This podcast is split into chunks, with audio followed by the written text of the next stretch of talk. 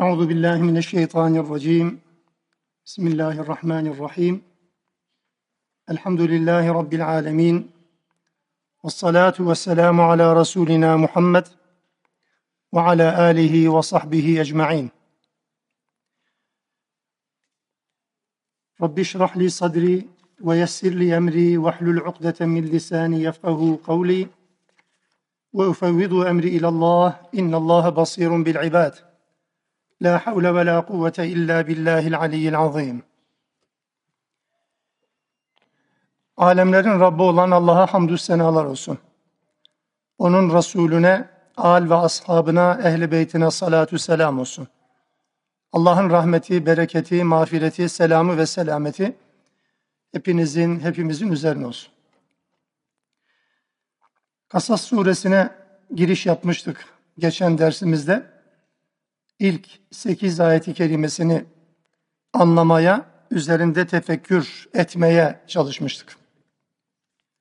Allah Teala bu surede Musa Aleyhisselam'ın özellikle doğumundan itibaren ki hayatını ön plana çıkararak anlatır. Fakat dikkat çekici bir şey, sureye Musa ile değil de Firavun'un zulüm etmesiyle başlar. Yani Musa'dan bahsetmesi beklenen sureye Allah Teala Firavun'un yeryüzündeki zulmünden, müstekbirliğinden söz ederek giriş yapar. Dördüncü ayet-i kerimede. Ve sonrasında Allah Teala yeryüzünde değişmeyen bir kural olarak şunu hatırlatır. Mustazaflara, ezilmişlere kesinlikle Allah Teala bir imkan, bir fırsat verecek ve kendilerine zulmedenlerin bütün imkanlarına varis olacaktır. Bunu Allah Teala vaat eder surenin başında. Sonra Musa Aleyhisselam'la ilgili özellikle doğum öncesi ve doğum sırası ve sonrası ile ilgili Rabbimiz detaylı bilgiler vermeye başlar. sekizinci ayette kalmıştık.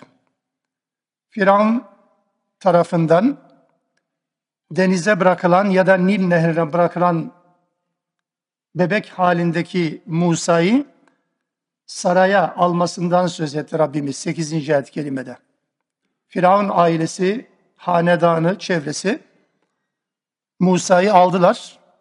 Ama bu Musa onlara düşman olacak, onların hüzün kaynağı olacak. Bunun farkında değiller. Kendilerine bir düşman yetiştirmiş olacaklar. Haman da, onun veziri de, Firavun da bunun farkında değil. Allah Teala planlarını ilmek ilmek örüyor ve devreye sokuyor. Allah Teala sekizinci ayette bunu hatırlatmış oldu bize. Buradan itibaren kaldığımız yerden devam ediyoruz. Ayet dokuz. Bismillahirrahmanirrahim.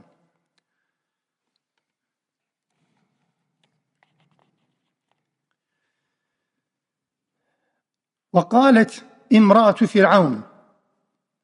Firavun'un karısı çocuğu görünce dedi ki: "Kurratu aynin li ve lek." Hem senin için hem de benim için göz aydınlığı olacak bir çocuk. Bir müjde veriyor kendisine. La taktuluhu. Bunu öldürmeyelim. Öldürmeyin ama öldürmeyelim anlamında bir ifade. Asa en yenfa'ana. Umulur ki bize faydası olur. Ev nettehizehu veleden. Ya da onu çocuk ediniriz, evlat ediniriz. Ve hum la yeş'urun. Bunu söylerken bunlar ileride başlarına neyin geleceğinin şuurunda değillerdi. Basit, masum bir istek bu, masum bir fıtri tepki bu. Benim için de senin için de göz aydınlığı olacak bir çocuk dedi sadece. Bunu söyleyen tabii Firavun'un karısı. Kur'an-ı Kerim'de hep övgüyle söz edilen bir kişidir. Ve hadislerde Allah Resulü Aleyhisselatü Vesselam bunun isminin Asiye olduğunu söyler. Asiye ismini biz hadislerden öğreniyoruz. Ve müminlere bir örnek olarak, bir model olarak sunulan bir dünya kadınıdır, cennet kadınıdır. Cennet ehli olduğunu Allah Teala'nın bizlere ilan ettiği, Tahrim suresinin sonunda ilan ettiği bir kadın. Benim için de göz aydınlığı olacak bu çocuk. Senin için de. Tabii bu ortamda Firavun'un içinden geçenleri tahmin etmek çok da zor değil herhalde. Ne göz aydınlığı olacak? Zaten bütün erkek çocukları öldürüyordum, hadi neyse senin hatırına bu da kalsın dedi ve kabul etti. Hatta bazı kaynaklar Firavun'un senin için göz aydınlığıdır ama benim için değildir dediğine dair bilgiler de nakledilir. Tartışılır tabi bu rivayetin kaynakları. Dolayısıyla bu benim için de senin için de göz aydınlığı olacak demesi bile Firavun'un karısının, hanımının ileride cennet ehli bir kadın olacağının bir başlangıcını oluşturuyor. Bu ilk adımdır bir nevi. Tabi bunlar söylenirken Firavun ve çevresi işin sonucuyla alakalı bir bilgileri yoktur. Burada bütün çocukların öldürüldüğü bir dünyadan bahsediyoruz.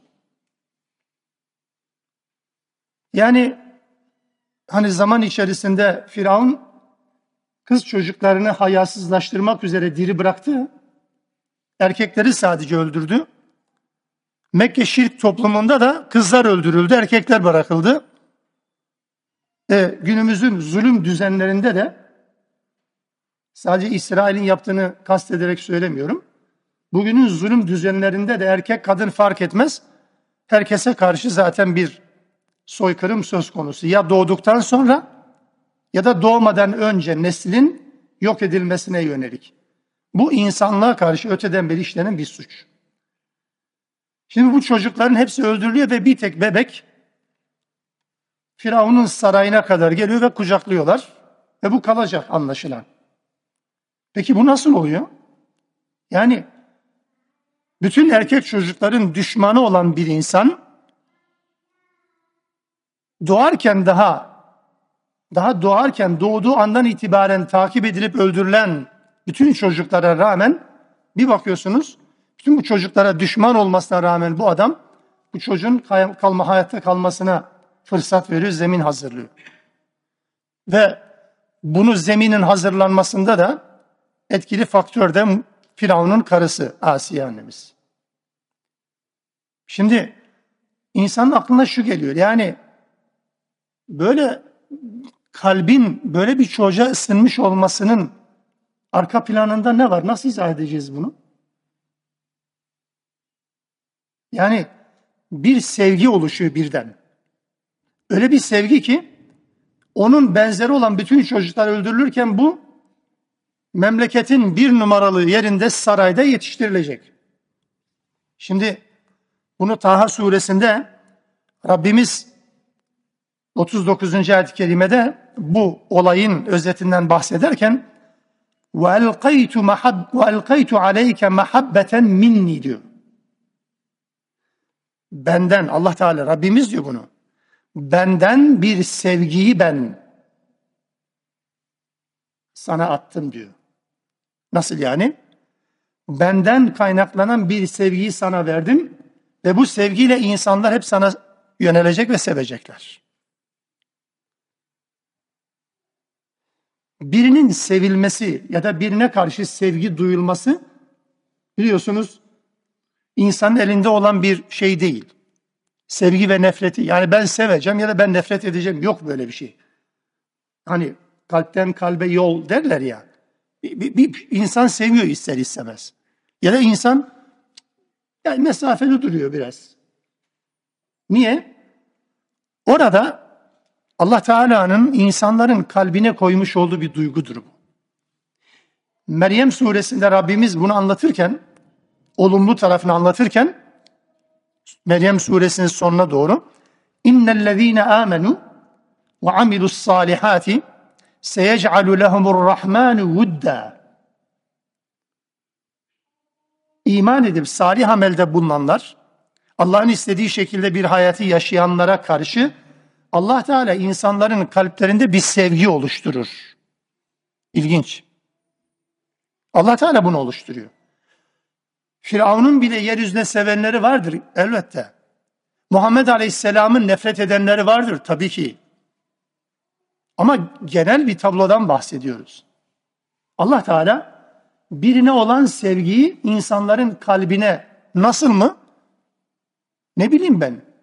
Allah Teala böyle bir şey oluşturuyor. Allah Resulü Aleyhisselatü Vesselam bunu izah ederken de Müslim'de geçen bir hadiste bunu öğreniyoruz.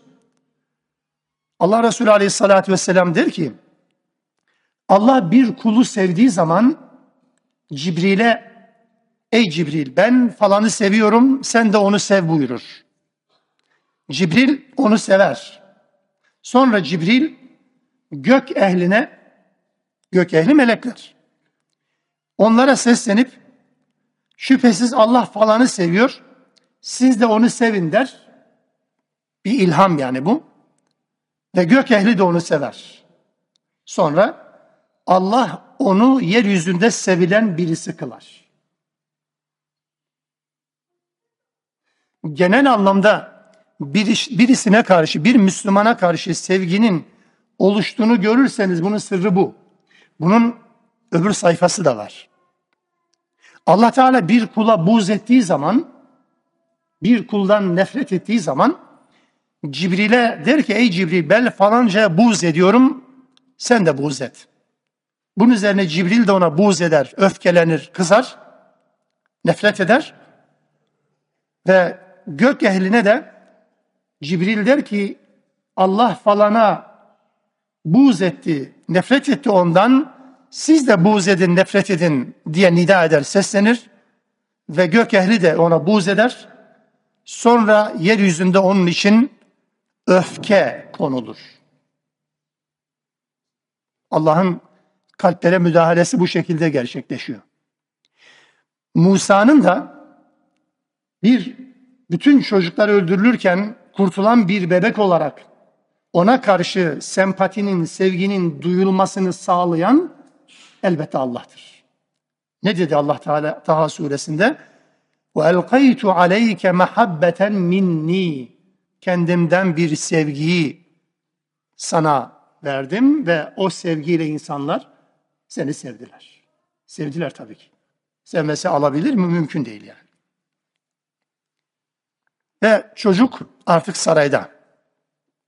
وَاَصْبَحَ فُعَادُ اُمِّ مُوسَى فَارِغًا Musa'nın annesinin yüreği bomboş. Havada kalmış, boşlukta.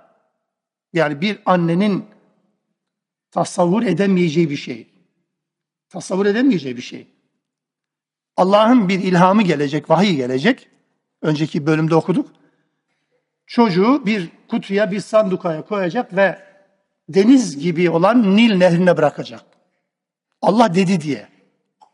Bir garanti yok, bir senet yok, bir koruma yok. Yani fiziki anlamda. Ama en büyük koruma tabii Allah'ın, bunu biliyor. Ama buna rağmen annelik duygusu bu. Annenin kalbi bomboş. Allah Teala bunu hatırlatıyor. İn kâdet letübdî bihi. Levlâ en rabatna alâ kalbihâ litekûne minel mu'minîn. İnanıp güvenen birisi olsun diye, inanıp güvenen birisi olsun diye kalbini pekiştirmeseydik, kalbini pekiştirmiş olmasaydık eğer, pekiştiren Allah, az daha açığa vuracaktı. Çocuğunu bıraktı, çocuk gitti, ya o çocuk benimdi diyecekti ve sır ifşa edilecekti neredeyse. Allah ne diyor? Kalbine biz ne yaptık? Bir engel koyduk, bir pekiştirme koyduk. Güven ve itimat aşıladık. لِتَكُونَ مِنَ الْمُؤْمِنِينَ diyor. Kur'an-ı Kerim'de her kelimenin her kelimenin bildiğimiz anlamda olmadığını yeniden hatırlatayım. Bu derslerimiz boyunca buna vurgu yapacağım sık sık. Yani Kur'an-ı Kerim'in o belagatını, o Arapça özelliğini dikkate almadan sadece eline aldığı bir meal üzerinden ahkam kesmenin ne kadar yanlış olduğunu anlatmak için bu konulara bazen gideceğim, parantez açarım, açarak.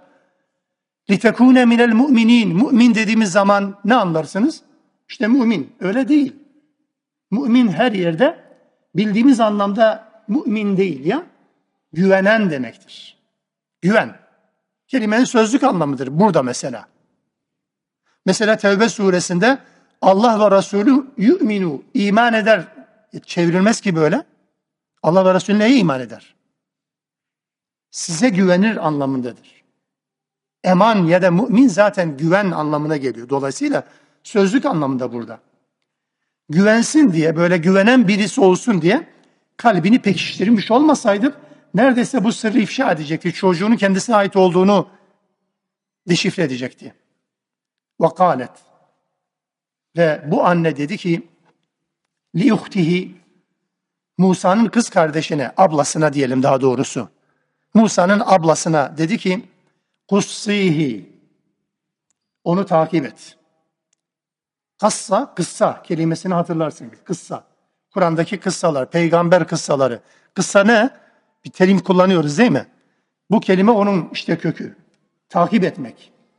İzlemek, peşinden gitmek demektir kıssa.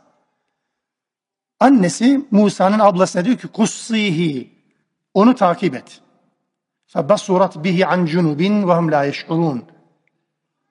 Başkalarının fark etmeyeceği bir şekilde uzaktan gözetledi. Ne olup bittiğini gözetlemeye çalıştı. Kim? Musa'nın ablası. Bu ayet-i kerimede vurgulanan özellikle Musa'nın annesinin kalbinin boşlukta olduğuna dair ifadeyi şöyle anlayanlar da olmuş. Demin ifade ettiğim şekilde ön plana çıkıyor ama yani Musa'nın sözünden, Musa'yı düşünmekten başka hiçbir şey yok, kalbi bomboş. Sadece Musa var anlamına geldiği gibi. Bir de Allah'ın ilhamından sonra, Allah'ın kendisine vahyetmesinden sonra Musa ile ilgili keder ve üzüntüden hiçbir şey kalmamıştır anlamına da geliyor. Böyle bir anlamı da var. Bu anlamı da tefsir olarak ön plana çıkarmak mümkündür. Bilmem anlatabildim mi?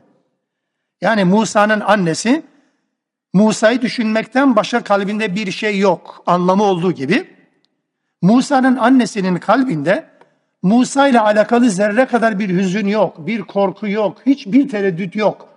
Allah Teala dediyse zaten bu olacaktır, ne olacaksa. Bu anlamda hiçbir tereddüt, üzüntü, korku anlamında hiçbir şey yok anlamında da değerlendirilebilir. Kur'an-ı Kerim'in kullandığı ifadeler, kardeşler, öyle rastgele değildir. Mesela burada Musa'nın annesi kendi kızına şöyle dedi olabilirdi değil mi? Dikkat ettiniz mi? Musa'nın annesi kendi kızına dedi ki git takip et Musa'yı. Öyle değil. Musa'nın annesi Musa'nın kız kardeşine dedi ki git takip et. Aynı kapıya çıkıyor, farkındayım, doğru da niye böyle bir cümle kullandı? Burada kardeşlik hukukunu, kardeşlik sevgisini özellikle vurgulamaya yöneliktir. Yani kendi kızı olduğu için değil bu. Ya Musa'nın ablası olduğu için takibini istemişti. Kendi kızı olduğu için değil. Musa'nın ablası olması hasebiyle git takip et demişti. Böyle enteresan bir tarafı da var bunun. Ve takip etti tabii ki. Takip etti. Ne olup bittiğini öğrenmeye çalışıyor. Acaba sonuç ne olacak diye merak ediyor. Allah'ın ilhamıyla bu yapıldığından dolayı bir tereddüt de yok. Fakat insan merak eder. Acaba ne olacak sonuç? İnsan merak eder tabii ki. Sonra gitti saraya, aldılar. Ve aldıktan sonra bu çocuk bebek, süt emen bir çocuk. Doğar doğmaz bırakılmış. Doğar doğmaz bırakılmış. Allah Teala sarayın içinden bize haber veriyor. وَحَرَّمْنَا عَلَيْهِ الْمَرَاضِقِ Biz başka süt annelerini emmesini engelledik. Başka süt annelerinin sütünü emmesini engelledik. Min kablu. Önceden. Yani saraya girer girmez bir süt anne ihtiyacı var. Yani mama yok muydu? E, mama falan değil. Çocuklar anne sütüyle beslenir. Ya kendi annesinin ya da süt annesinin. Üçüncü bir alternatif yok. Yok, süt emmiyor. Ya em, emmeyi yasak, engelleyen kim? Allah Teala. Denemişler demek ki, başka kadınlar süt anneleri getirmişler. Yok. Fekalet. İşte Musa'nın ablası dedi ki, orada bir şekilde sarayın içerisine girmiş. Nasıl girmişini Allah anlatmıyor bize. Ama belli ki oraya girmiş. Oraya girmiş. Neticede bir kız çocuğu. Hel edullukum ala ehli beytin yekfulunehu lekum ve hum lehu nasihun. Size diyor, ona bakacak, sizin adınıza onun bakımını üstlenecek, onun kefili olacak. Ama aynı zamanda ona karşı da nasihun, nasih, ne demek nasih? Tevbe-i nasuh, samimi, samimiyet. Kur'an-ı Kerim'de bu kelime bu anlamda kullanılır sadece. Ve ona karşı gerçekten samimi ve içten davranacak, onun bakımını üstlenecek bir aile göstereyim mi ehli beyt? Bir aile göstereyim mi size dedi. Tabii onlar da bunu zaten bir süt anne arıyorlar. Böyle bir teklif gelince mecburen kabul edecekler. Bu ayet-i kerimede özellikle az önce kullandığım cümleyi zaman zaman kullanacağım şablon olarak. Belki bazen kulakları tırmalayacak kadar da rahatsız edici olabilir bu tekrar. Önemli binen altını çizerek söylüyorum. وَحَرَّمْنَا عَلَيْهِ الْمَرَاضِقَ. Süt emen diğer anneleri ne yaptık? Harramna, haram kıldık değil mi?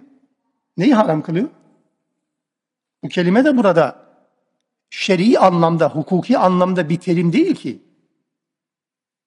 Kur'an-ı Kerim'de her haram kelimesi geçen yerde helalin zıt anlamlısı olan haram değil. Aman ha, sakın ha. Böyle bir şey olmaz. Harramna aleyhil maradı. Süt annelerini haram kıldık değil ya, engellemek anlamında. Lügat anlamı, sözlük anlamı yani. Hukuki anlamı değil. Helalin zıt anlamlısı falan değil bu. Biliyorsunuz Tahrim suresinin başında da benzer bir ifade kullanılır. Ya eyyühen nebiyyü lime tuharrimu ma hallallahu lek.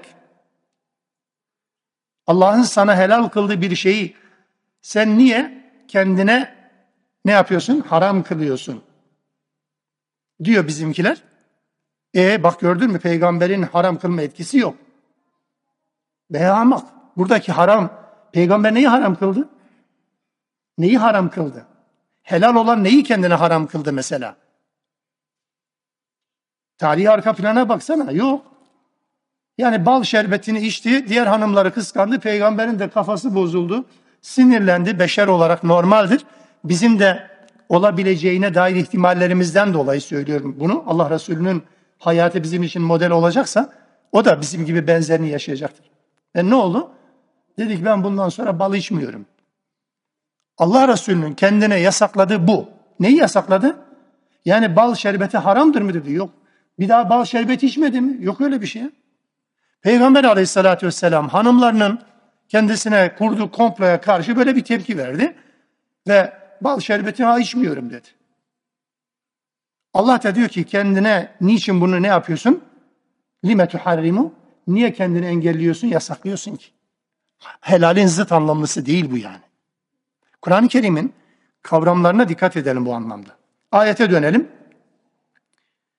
Ablası dedi ki ben size bu çocuğun bakımını üstlenecek bir ev, bir ev halkını, bir aileyi göstereyim mi? Şimdi bu ifade tabii bu kardeşinin Firavun'un sarayına ulaştığını anlayınca aynı zamanda eve dönmediğini, ablasının eve dönmediğini, ne olup biteceğini öğrenmek üzere orada kalmış olduğunu gösteren bir ifadedir. Yani dışarıdan birisinin kalkıp saraya gidip böyle bir adres göstermesi, e gel beni tut anlamına gelir. Öyle değil. Orada bir yolunu bulmuş ve orada kalmış anlaşılan. Belki de bir hizmet için, belki de iş için orada kalmıştır. Ama aynı zamanda bu işleri de bu şekilde takip ediyor. Şimdi süt emzirme ile alakalı şöyle bir kural var. Mesela Allah Resulü'nün yaşadığı, doğduğu dönemde Mekke'de de aynı kural var. Mısır halkında da bu kural var. Şimdi şöyle denebilir. Yani süt anneyi getirip Firavun'da, e, Firavun'un sarayında konuk edebilirsiniz, misafir yapabilirsiniz değil mi? Öyle değil. Süt emzirmenin kuralı bu değil. Süt emzirmenin kuralı nedir? Süt emzirecek olan bu hür kadınlar, bu kadınlar süt emzirdiği çocuğun evine gidip çocuk emzirmiyor. Hiç böyle bir örnek yok. Ya? Çocuğu alıyorlar ve süt emen kadının, e, süt emziren kadının evinde yetişiyor. Allah Resulü öyle olmadı mı? Hatırlıyor musunuz? Geldiler. Kadınlar belli dönemlerde geliyorlardı. Mekke'de belli çocukları götürüyorlardı yıllarca. Badiyede, çölde, o ailen içerisinde kalıp orada süt emiyordu ve sonra işlem bitince tekrar ailesine bırakıyordu. Yani kadın gelip emzirdiği çocuğun evinde kalmıyor. Çocuk annesinin evine gidiyor. Süt annenin evine gidiyor. Musa'da da böyledir. Mısır'da da bu kural budur. Dedi ki Allah Teala ilmek ilmek işliyor. Öbür türlüsü de olabilir değil mi yani? Musa'nın annesi gelsin burada her gün emzirsin götürsün. Emz emzirsin götürsün. Kreş gibi öyle değil. O çocuk Musa'nın annesine gidecek. Süt anne orada kalacak yani. Dolayısıyla böyle bir kural da orada var. Burada dikkat çekici bir şey. Bir çocuğun hangi kadından süt emeceğini veya emmeyeceğini belirleyen güç. Enteresan bir şey. Ya çocuğun bir iradesi yok ki. Mesela bir on günlük çocuk, beş günlük çocuğun ne iradesi olabilir ki? Ben bu kadının sütünü sevmedim. Ben bu kadını sevmiyorum. Yok bu olmaz. Öyle değil. Kadın, işte çocuk fıtrat olarak hangi süt verilirse yer. Yani anne sütü olarak söylüyorum. İçer. Ama öyle olmamış. Niye? E çünkü bunu yapan Allah Teala. Harramne aleyhil merâzi. Bunu yapan Allah. Onu yönlendiren Allah Teala. Ve Allah Teala Musa'nın boğazından herhangi bir kadının sütünün geçmesine razı olmadı. Dikkatinizi çekerim bu noktaya. Niye yani? Çünkü emilen süt karakter değiştirir. Karakteri inşa eden anne sütüdür. Anne sütüdür kim ne derse desin. Bunu nereden anlıyoruz mesela? Ya bir çocuğun mesela ilk doğduğunda bütün kanını değiştirin. Herhangi birisinden olduğu gibi kan alın. Akrabalık bağı oluşmuyor değil mi? Oluşmaz. Bütün kanını birinden alsanız akrabalık bağı oluşmuyor. Mahremiyet oluşmuyor. Ama bir çocuk bir anneden bir iki defa böyle emdiği zaman süt o anne o kadın o çocuğun annesi oluyor. O kadının çocukları bu emzirdiği çocuğun da öz kardeşleri gibi oluyor. Kız ise erkek kardeşleri oluyor nikah haram. Erkek ise kız kardeşleri oluyor nikah haram. Haram.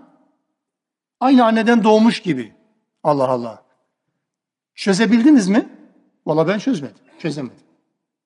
Allah Teala'nın kuralı bu. Mikroskopla bakarsınız. Deneme yaparsınız, laboratuvara mı sokarsınız, nasıl bir şey istediğinizi yapın. Ama Allah Teala böyle bir kural koymuş. Bakın sütle mahremiyet oluşuyor ama kan ile mahremiyet oluşmuyor. Süt çünkü karakteri değiştirir. Allah Teala Musa'nın karakterinin bozulmasını istemedi. Herhangi bir kadının emzirmesi durumunda o kadının karakterini ona bulaşacaktır mutlak surette. O yüzden Allah Resulü'nün bebekliği döneminde Mekke'ye gelen her kadına herkes kendi çocuğunu vermiyor. Asil, tanınan, bilinen ailelerin kadınlarına çocuklarını veriyorlardı. Yani kim denk gelirse öyle değil. Onun için Allah Teala Musa Aleyhisselam'ın sütü herhangi bir şekilde herhangi bir kadına emmesini bu anlamda engellemiş oldu. Ve Musa'nın annesiyle buluşturdu Allah Teala. Hem de Musa'nın annesinde, evinde, kendi evinde, doğduğu eve gitti.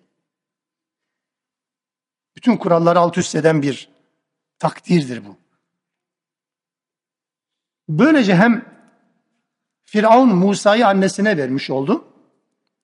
Hem Musa'nın annesi bir ücret kazanmış oldu. Ücret de veriyor. Yani kendi çocuğunu emzirse ücreti yok. Ama bir süt anne, çünkü yabancı gibi görüyor ya. Süt anne olduğu için bir ücret de veriyor. Firavun zalimse o kadar da zalim değilmiş demek ki. Ücretlerini de veriyor. Yani istediğimi yaparsınız demiyor yani. Ücret de veriyor. Ve annesi de Musa'yı kendi evinde büyütüyor. Kendi kucağında istediği gibi. Hiçbir şey olmamış gibi değerlendiriyor. Peki bu diğerleri tamam da bir kadının kendi çocuğunu, öz çocuğunu emzirme karşılığı ücreti alması ne kadar doğrudur? Hani İslam hukukuna göre değerlendirirseniz ayrı bir şey de o günkü hukuk farklı bir hukuk tabii. Şeriatlar değişiyor biliyorsunuz. Zamakşeri, Allah rahmet eylesin, bu soruyu sorar ve şöyle cevap verir. Yani bir kendi çocuğunu emzirmeye karşı ücret alması nasıl helal olur diye soruyor ve sonra diyor ki bunu emzirme ücreti olarak değil de Darül Küfür'de yaşayan, küfür diyarında yaşayan, küfür sisteminde yaşayan birilerinin malı Müslümana helaldir düşüncesiyle almıştır diyor. Yani Firavun'un sisteminde yaşayanların malı kendisi helaldir düşüncesiyle bu bir kanaat belirtiyor tabii ki neticede. İlla böyledir de iddia etmiyorum ama bu da bir soru cevap olarak böyle cevaplamaya çalışmış. Ama Musa'nın annesi çocuğun emzirme karşılığı ücretini almış. Allah Resulü Aleyhisselatü Vesselam'ın bir hadisini de burada hatırlatmadan geçmeyeyim. Ebu Şeybe'nin, İbn Ebi Şeybe'nin musannefinde geçer bu. Beyhaki'nin süneninde geçer bu hadis. Şimdi tabii Buhari'de, Müslim'de geçiyor demeyince zannediliyor ki ya bu hadis herhalde çürük var. Halbuki İbn Ebi Şeybe Buhari'nin hocasıdır. Anlatabiliyor muyum? Yani Buhari'nin hocası, Buhari'den öncedir. Onun musannefine geçen bir hadis. Ümmetimden diyor Allah Resulü, ümmetimden çalışan ve ücret alarak düşmanlarına karşı güçlenen kimse, ücret alan, çalışan ve düşmanlarına karşı güçlenen kimse, hem kendi çocuğunu emziren hem de ücretini alan Musa'nın annesi gibidir diyor. Anlatabiliyor muyum? Bazen biz de kendimize bir pay buluyoruz bu hadisten hareketle ve Musa'nın annesinin tavrından hareketle. Hani din ücretle anlatılmaz. Din anlatımından ücret almak haramdır. Cehennem nedenidir. Mutlak surette. Din anlatma karşılığında. Şimdi böyle deyince, hocam sen de derse girin ilahiyatta falan, İmam Hatip'te derse girdi, ilahiyatta derse girdi. Bunun ücret ne? Ben de kendime bir çıkar yol buldum. Diyorum ki, bu ücret, aldığım ücret din anlattığım için değil. Yani bu sistem, ben Allah'ın kitabını anlatıyorum, Allah'ın kitabını Allah'ın istediği şekilde anlatıyorum diye bana ücret vermez. Belki tam tersine ücretimi de keser. Yanlış mıyım? Ben sadece kırk beş dakika öğrenciler orada oyalamanın ücretini alıyorum, bu kadar. Bu anlamıyla da Musa'nın annesi gibi oluyor bizimki. Hem fırsatın istifade, kitabımı öğreniyorum, öğretiyorum, hem de ücretimi alıyorum. E sizden ücret talep eden var mı? Burada yok. Bu ücrete tabi değil. Herhangi bir kariyer tabi değil. Herhangi bir itibar da yok. Şahidin olun, Allah da şahit olsun. Allah'ın rızası dışında bir şey bizi buraya getirmiyor. Bu saatte farklı yerde de olabilirsiniz. Siz hangi düşünceyle geldiysen ben aynı düşünceyle buradayım. O yüzden ben her zaman söylerim. Burada değişik yerlerde görev yapan kardeşlerimiz de varsa onu da söyleyeyim. Her bir Müslüman davetçinin, bizim literatürle konuşayım, birinci öğretimde dersi olduğu gibi, üçüncü öğretimde, dördüncü öğretimde, beşinci öğretimde dersi olması lazım. O dersler olmasa Allah affetsin. Bu iş olmaz. Bu anlamda hep bizimki de Musa'nın annesinin aldığı ücret gibi olsun. Ha, bundan bir karşılıklı fazilet beklediğimiz yok. Zaten o ücreti alıyoruz. Yani fakültedeki derslerimiz için söylüyorum. Açıkçası. Başkası beni inanmıyor. Ben kendimden bahsediyorum. Ha. Başka hocalar da böyledir anlamda söylemiyorum. Kimseyi itham etmiyorum. Onların niyeti çok halis olabilir. Çok cennete karşılığı yapmış olur. Bilmem onu. Ben kendim için söylüyorum. Fakültede anlattığım derslerden zerre kadar bir cennet hesabı yok. Yani Allah'ın vereceğini beklemiyorum çünkü belli bir karşılığı var. Belli bir mecburiyeti var, belli bir programı. Çünkü o programı ben düzenlemiyorum. Anlatabiliyor muyum? Bunu da parantez içinde söylemiş olayım. Ama Musa'nın annesi özelliği, Allah Resulü bize bir çığır açıyor bu anlamda. Bazen böyle de olabilir. Hem ücretimi alırım hem çocuğumu emziririm. Musa'nın annesi gibi. Bu Allah Resulü'nün bize açtığı bir kapı yani. Peki burada Musa'nın annesinden bu kadar kadın getirdiler, emmedi emmedi. Bir kadın geldi, hemen emdi tuttu ve emmeye başladı. Şüphelenmez mi sizce? Elbette şüphelendi. Yani mutlaka sormuştur ya ne oluyor ya bu kadar kadın geldi geldi hiçbirini almadı seninkini. Musa'nın annesi de buna verecek bir cevap bulmuştur elbette. Kendini ifşa, ifşa edecek değil ya. Ya dedi ben kokusu hoş olan bir kadınım, sütü güzel olan bir kadınım. O yüzden muhtemelen ne kadar çocuk emzirmişsem bütün çocuklar böyle tutuyor diye söylemiştir. Yoksa Firavun onu es geçecek değildir. Çünkü hala kafasında şüpheler var. Bu nereden kurtuldu, nereden geldi benim sarama, nereden icap etti? Ben onu yetiştiriyorum. Tabii bilmiyor. Allah ne diyor? La yeş'urun. Farkında değil ne olacağını. Ve diyor ki Allah Teala فَرَدَدْنَاهُ اِلَى اُمِّهِ كَيْ تَقَرَّ عَيْنُهَا وَلَا تَحْزَنَ وَلِتَعْلَمَنَّ وَعْدَ اللّٰهِ حَقٌّ. Böylece onu annesine iade ettik. Annesine iade ettik. Gözü aydın olsun, tasalanmasın ve Allah'ın vaadinin gerçek olduğunun farkına varsın diye. Tekrar evet. Bazı şeyleri biz biliriz, inanırız değil mi? Ama bir de yaşandığı zaman deriz ki evet. İnanıyordum, biliyordum. Şimdi bir kez daha inandım, bir kez daha anlamış oldum. Bir tecrübe sabit diyoruz ya o yani. Bunu anlamış oldum. Bunu anlamak üzere geri çevirdik. وَلَاكِنَّ اَكْثَرَهُمْ لَا يَعْلَمُونَ. Fakat onların çoğu bunu bilmiyorlar. Onların çoğu bunu bilmiyorlar, farkında değiller. Ve Allah Teala bütün çocuklar öldürülsün diye erkekler öldürüldü. Yani Firavun'un hanedanına bir zarar gelmesin, Mısır'da İsrailoğullarının çoğunluğu oluşturulmasın diye öldürülen bütün çocuklara karşılık Allah Teala Musa'yı hayatta bıraktı. Bu her zaman kural mıdır? Allah Teala bunu bir varmış bir yokmuş için anlatmıyor kardeşler. Tarihte bu olduysa bunun tekerrürü olur, tekrarı olur. Şimdi kalbimiz yaralı. Gerçekten izlemekten artık insan utanıyor, haya ediyor, perişan oluyor. Gazze'deki olayları. Fakat bu olayı okuduğumuz zaman ister istemez Rabbimizin bu takdirini göz ardı edeceğiz. Nasıl yapacağız bunu? Buyurun bütün çocuklar öldürüldü. Ama buna rağmen Musa kaldı mı?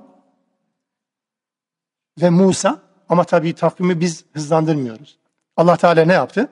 Belli bir zaman sonra işte bu çocuk, bu Allah'ın Kasas suresi anlattığı bu çocuk Firavun'un hanedanı yerle bir etti ve kıyamete kadar Allah Müslümanlara anlatacağı bir olay haline getirdi. Bu kıssadan devam edecek tabii de buraya kadarki olan bölümden birkaç sonuç arz etmeye çalışacağım kardeşler. Birkaç sonuç arz edeceğim.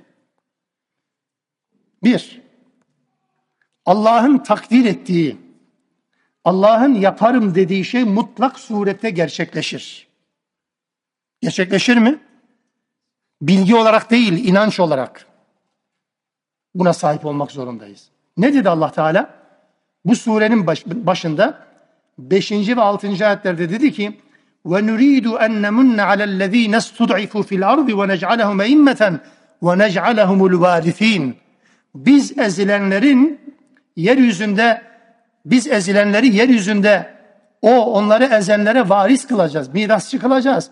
Onları önderler yapacağız. Bir tarafta ezilmiş, öbür tarafta Allah Teala önder yapacağım diyor. Yaparım dedi mi? Allah yapar. Yapacak Allah Teala. Gerçekleşecektir. Ve sonra diyor Allah Teala وَنُمَكِّنَ لَهُمْ altıncı ayet söylüyorum. وَنُمَكِّنَ لَهُمْ فِي الْأَرْضِ وَنُرِيَ فِرْعَوْنَ وَهَامَانَ وَجُنُودَهُمَا مِنْهُمْ مَا كَانُوا يَحْذَرُونَ. Firavun, Haman ve onun ordularının sakındığı şeyleri ben onlara göstereceğim. Bitti. Göstereceğim diyor. Acaba deme hakkınız var mı? Müslümansınız ya, iman ediyoruz ya. Acabası olmaz bunun. Ama ne zaman onu bilmem. İkinci bir husus. Sure Firavun'un zorbalığıyla başlıyor. Musa ile başlamıyor. Baştan bahsettim. Firavun'un zorbalık ve zulmünden söz edilerek başlamış olması bu surenin Allah'ın intikam sebebinin küfür değil, zulüm olduğunu hatırlatır bize. Unutmayalım bunu. Allah Teala zulme karşı sabreden, zulme karşı sabretmek ne demek? Direnmek ya. Zulme karşı direnenlerin sonunda başaracağını anlatır burada. Allah Teala zulme karşı olduğunu anlatıyor burada. Firavun'un zulüm yaptığını söylüyor. Firavun'un kafirliğinden bahsetmiyor. Dikkat edin. Surenin başlangıcı bu.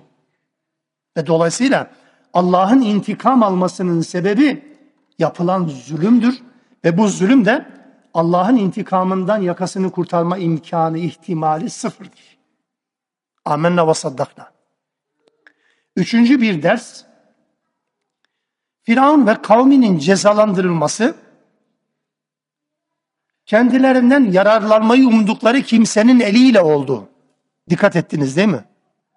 Kendilerinden yararlanacağız, bize faydası olacak, evlatlık edineceğiz dediği kimsenin eliyle oldu. Kim tasavvur edebilir bunu? Hangi stratejist bunun planlamasını yapabilir? Hangi analist bunu tespit edebilir?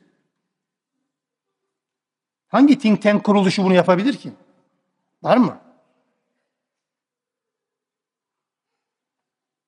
Bundan bir fayda bekliyoruz dediğiniz kişi sizin memleketinizi tarumar edecek, başınıza yıkacak. Sisteminiz alaşağı edilecek ve ondan sonra Firavun gibi sistem olmayacak. İlginç. Yani ilginç derken hayret etmiyoruz. Allah Teala dediyse bunu yapar. Bunu anlıyoruz buradan. Dördüncü bir husus. Allah dileseydi, aklımıza bu da geliyor değil mi? Allah dileseydi Firavun ve kavmini semavi bir afetle helak edebilir. Bazen aklımıza geliyor değil mi? Ya Rabbi ya yeter artık, sabrımız taşıyor, şu İsrail'i bir depremle yok et, bir ne bileyim şunu yok et diyoruz bazen. Allah Teala niye yapmadı peki bunu? Allah'ın azap envanterinde hepsi var. Diyor Allah Teala, kimini boğduk, kimini rüzgarla, kimini sesle, kimini sarsıntıyla, kimini karıncayla, kimini bilmem nelerle neler, akla gel, hayale gelmedik şeyle helak ettik. Yapabilirdi. Peki niye yapmadı sizce? Allah Teala Allah Teala hem onların helakinin hem de İsrailoğullarının kurtuluşunun insanlar tarafından gözlemlenebilen bir şekilde olmasını murad etti. Bir süreç başlayacak ve bu süreci adım adım izleyecek nesiller. Sürecin başında görüp de sonra vefat edenler olabilir. E Mekke'nin fethini kaç kişi gördü? Allah Resulü'nün İran ve Bizans sizin olacak dediği kaç tane Müslüman İran ve Bizans'ın fethedildiğini gördü? Mesele o değil. Herkes anlamda söylemiyor bunu. Ama neticede bu gerçekleşir.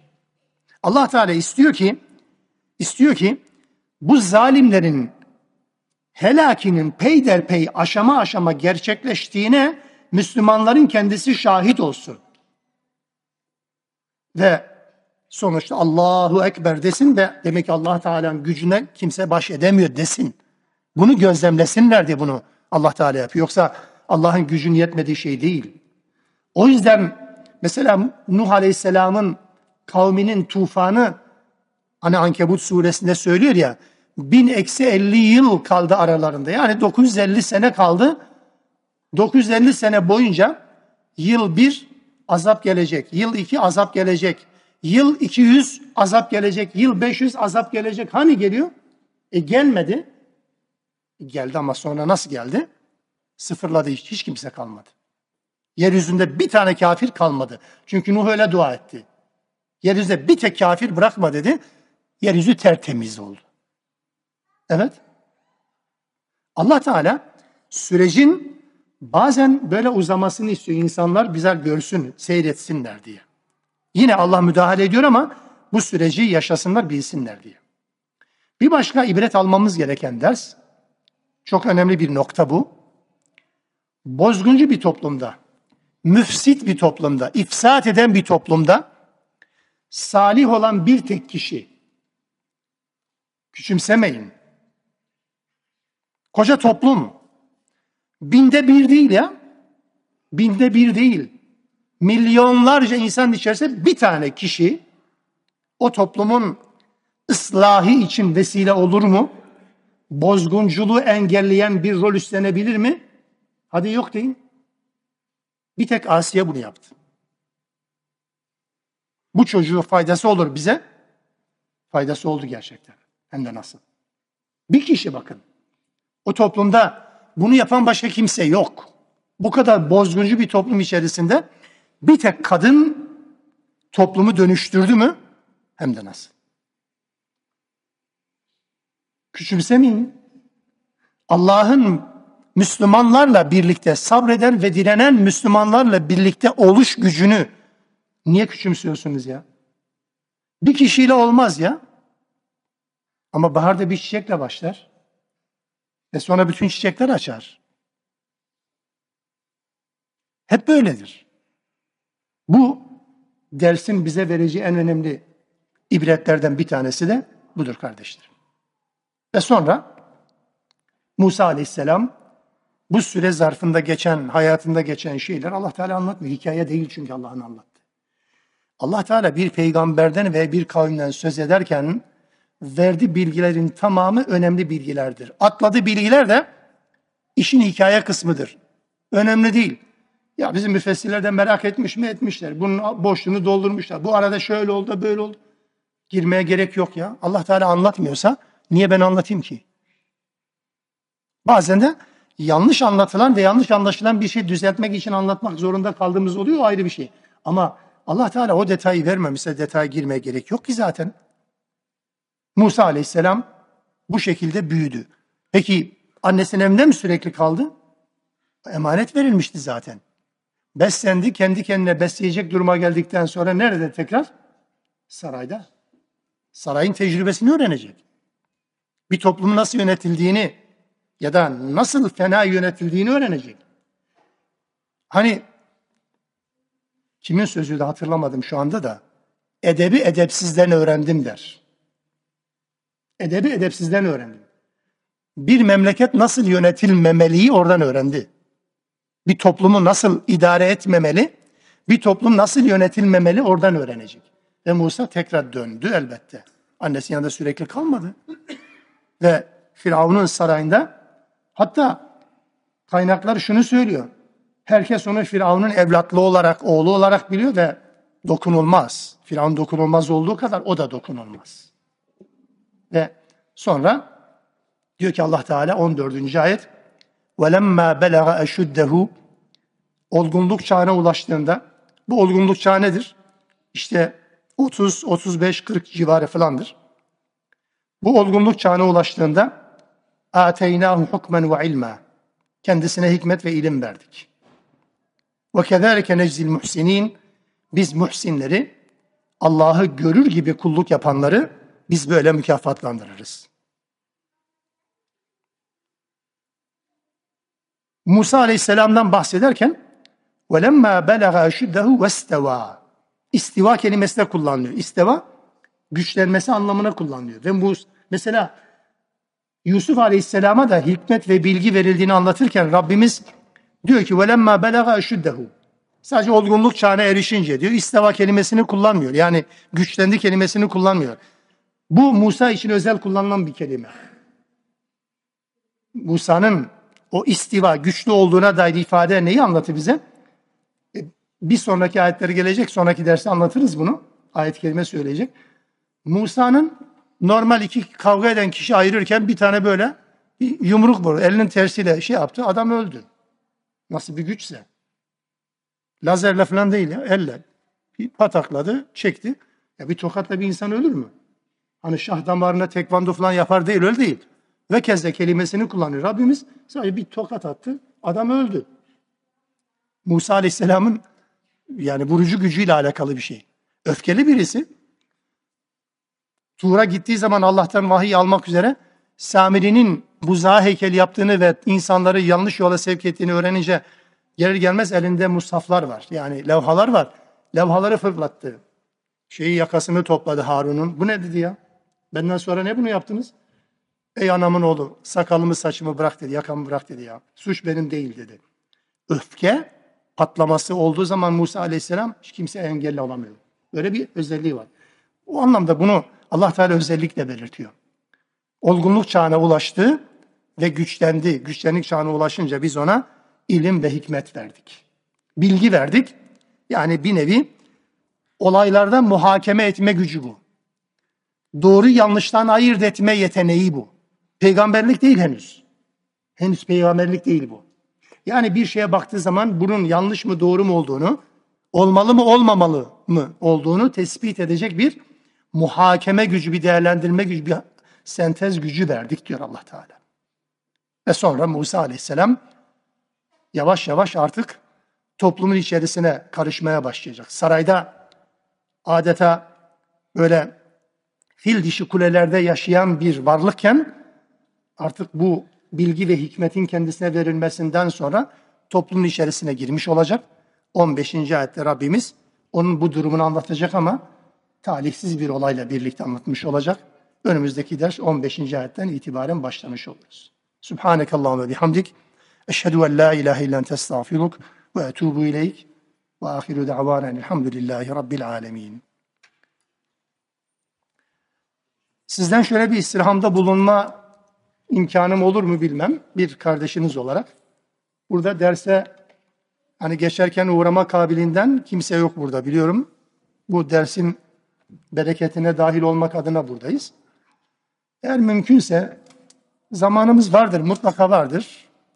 Bu derse gelmeden önce bir şekilde okuyacağımız, zaten sayı veremiyorum. Yani bazen beş ayet, bazen sekiz on ayet en fazla okuruz. Bu ayetleri elimizdeki bir kaynaktan şöyle bir müzakere etsek, en azından bilgi olarak burada müzakeresini, tahlilini yaptığımız zaman biraz daha yerli yerine oturmuş olur diye düşünüyorum. İnşallah daha hayırlı, bereketli olur. Eğer bunu yaparsanız da bir e, güzel bir şey yapmış olursunuz. Allah'a emanet olun.